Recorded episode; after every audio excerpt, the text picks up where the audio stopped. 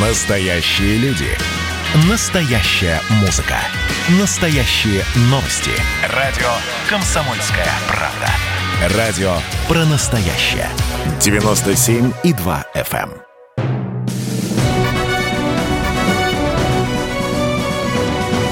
Клуб знаменитых путешественников.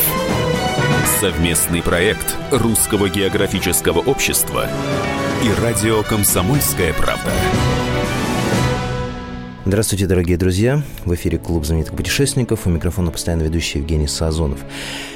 Эту программу мне вести особенно приятно, потому что она посвящена совместной экспедиции «Комсомольской правды» и ПАО «Транснефть» в очень далекие и очень сложные края на реку Мая. А, дело в том, что экспедиция комсомолки и ПАО «Транснефть» а, отправилась в верховье реки Мая для того, чтобы собрать информацию, фото и видеоматериал для создания фильма, лангрида, нескольких статей и даже книги о первопроходцах Дальнего Востока.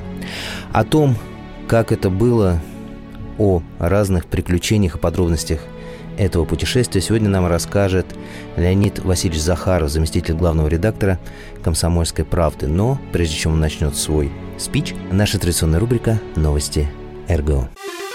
Клуб знаменитых путешественников – Продолжается всероссийский конкурс Русского географического общества и телеканала «Моя планета» «Лучший гид России». Принять участие в проекте может любой желающий. Для этого достаточно снять двухминутный ролик с оригинальной, познавательной и достоверной мини-экскурсией по городу, музею или природному маршруту. Участвовать в конкурсе могут граждане России, а также иностранцы, достигшие возраста 12 лет. Главное условие – все видеоэкскурсии должны быть сделаны в России, на русском языке и присланы до 17 сентября 2021 года на сайт лучшийгид.рф.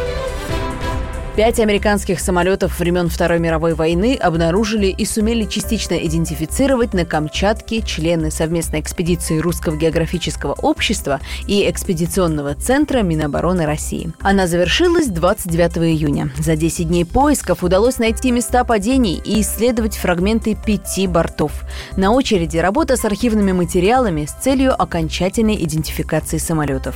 Следующая цель – проследить судьбы их экипажей. ПАО «Транснефть» при поддержке «Комсомольской правды» запустила пятый юбилейный конкурс имени Василия Михайловича Пескова «Окно в природу». Участвовать в нем могут журналисты, блогеры, экологи, путешественники и фотографы.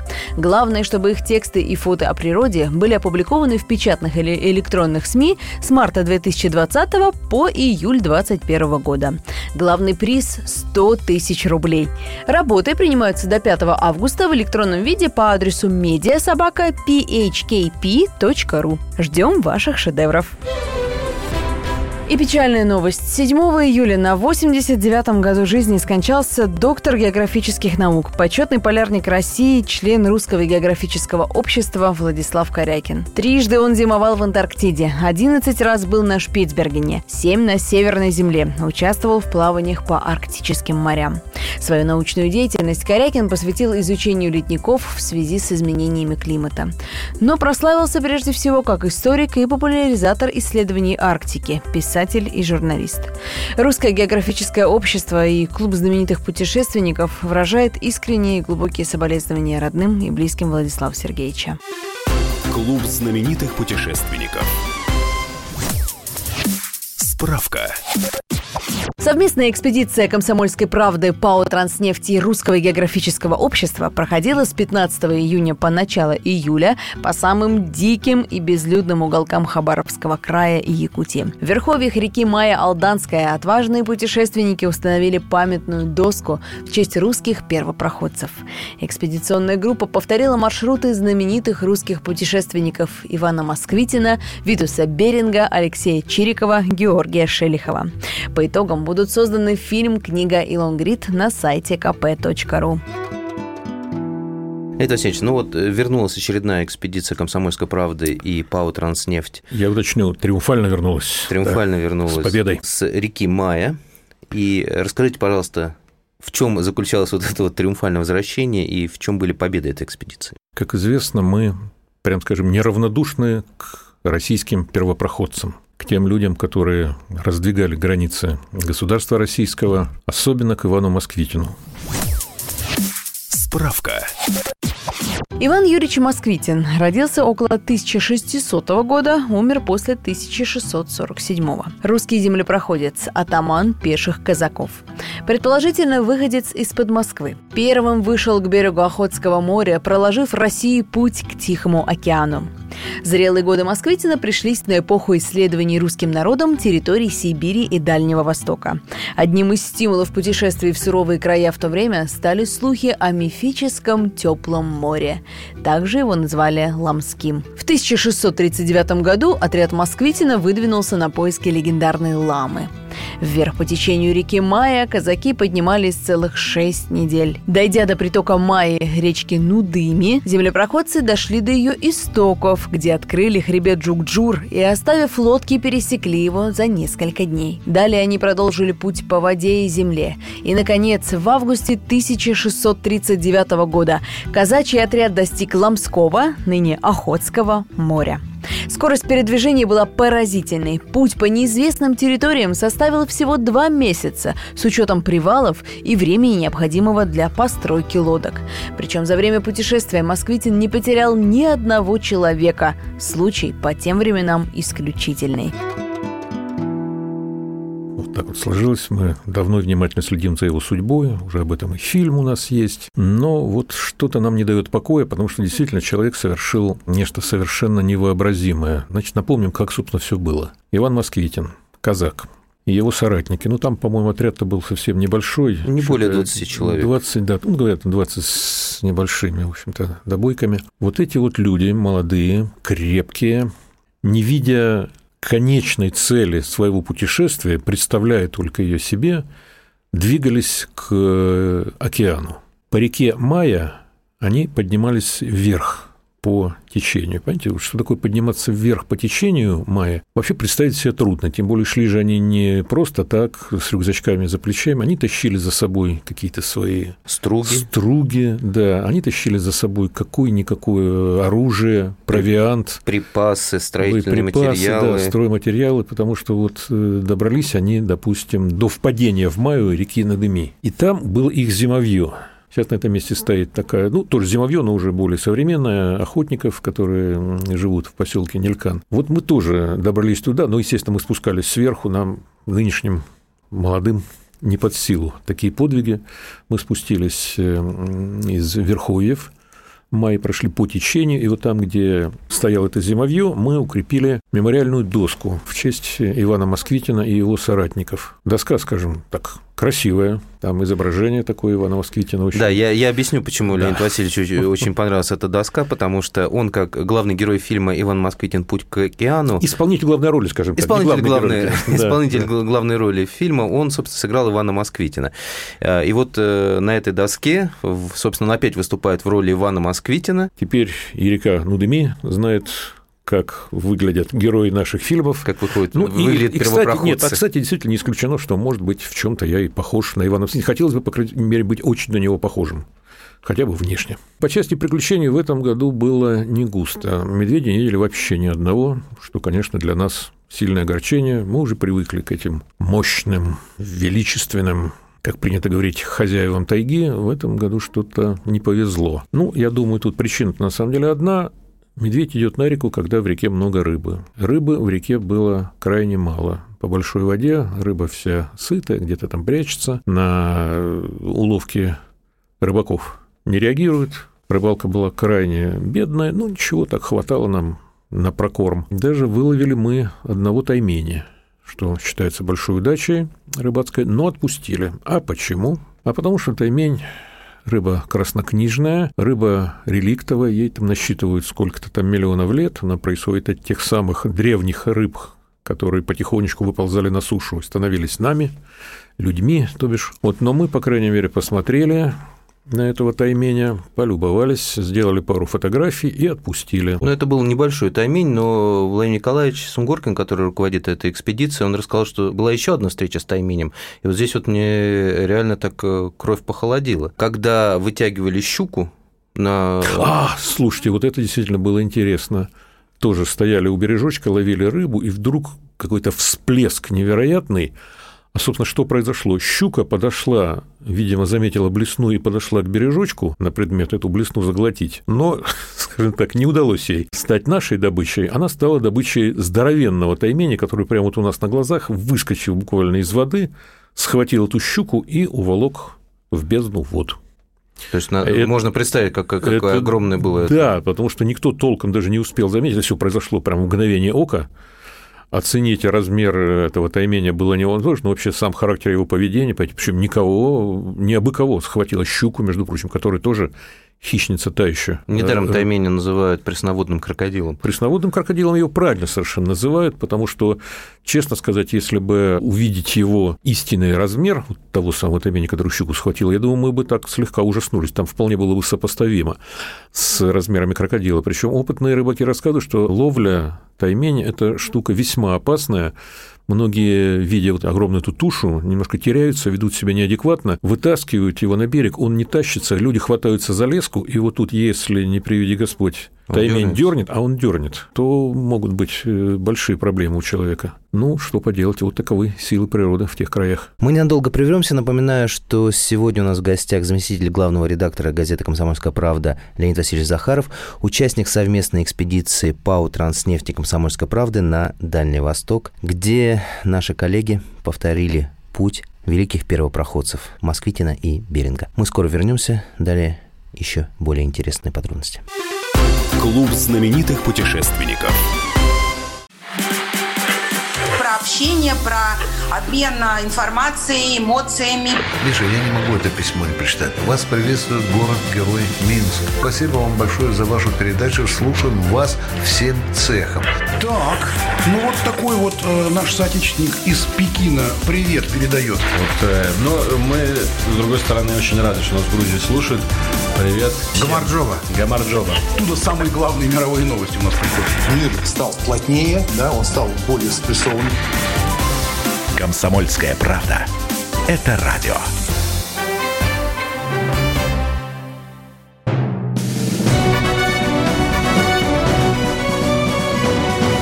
Клуб знаменитых путешественников. Совместный проект Русского географического общества и радио «Комсомольская правда».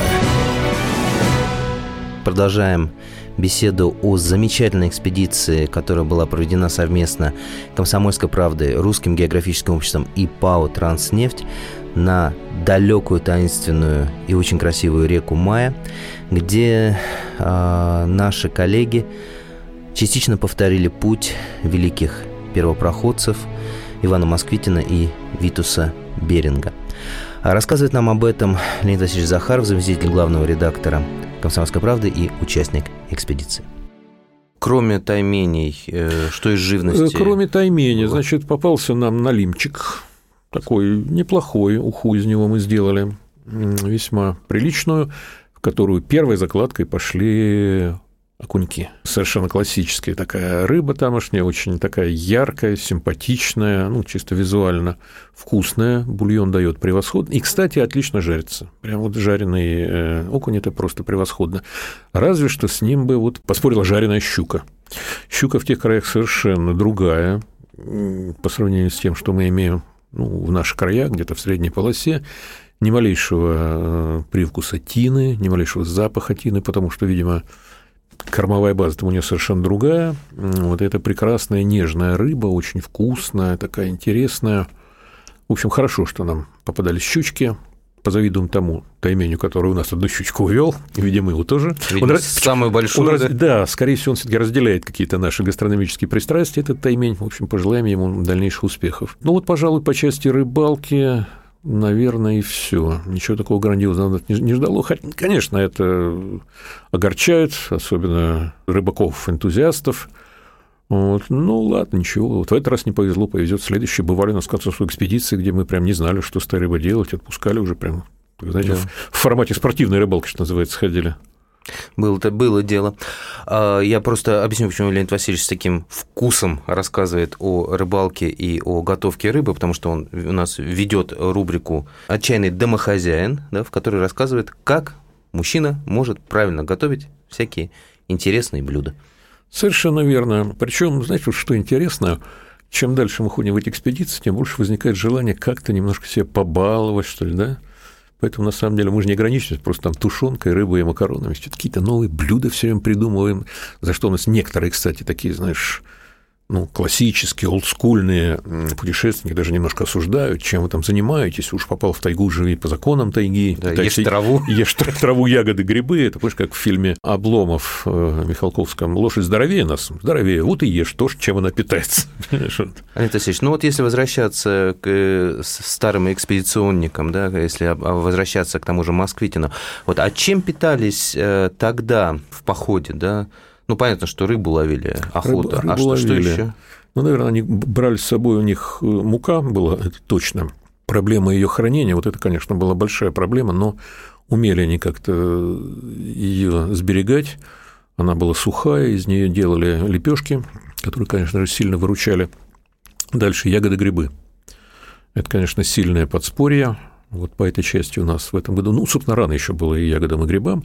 Когда мы ходим вот в конце августа, начале сентября, у нас по этой части гораздо веселее все.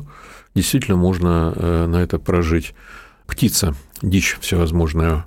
А в этом году э, очень интересно было, очень много гусей было. Mm. Прям вот летают, летают, причем сложилось впечатление, что гусь птица э, несколько более толковая, чем утка. Утки как-то так шарятся туда-сюда, видят, что люди, ну, то есть, стало быть, источник угрозы для них, они все равно там петлями кружат как-то, гуси демонстративно облетают, что жалко, конечно, потому что, как говорил Паниковский, гусь – важная птица. Я думаю, хотелось бы, конечно, его попробовать, но далеко, далеко, и, главное, красивые такие гуси, действительно важные. Вот, э, по части... А, ну давайте сначала еще про питание, значит, продолжим. Грибы. Ну, на самом деле, мы знаем, что питательная ценность грибов очень высока.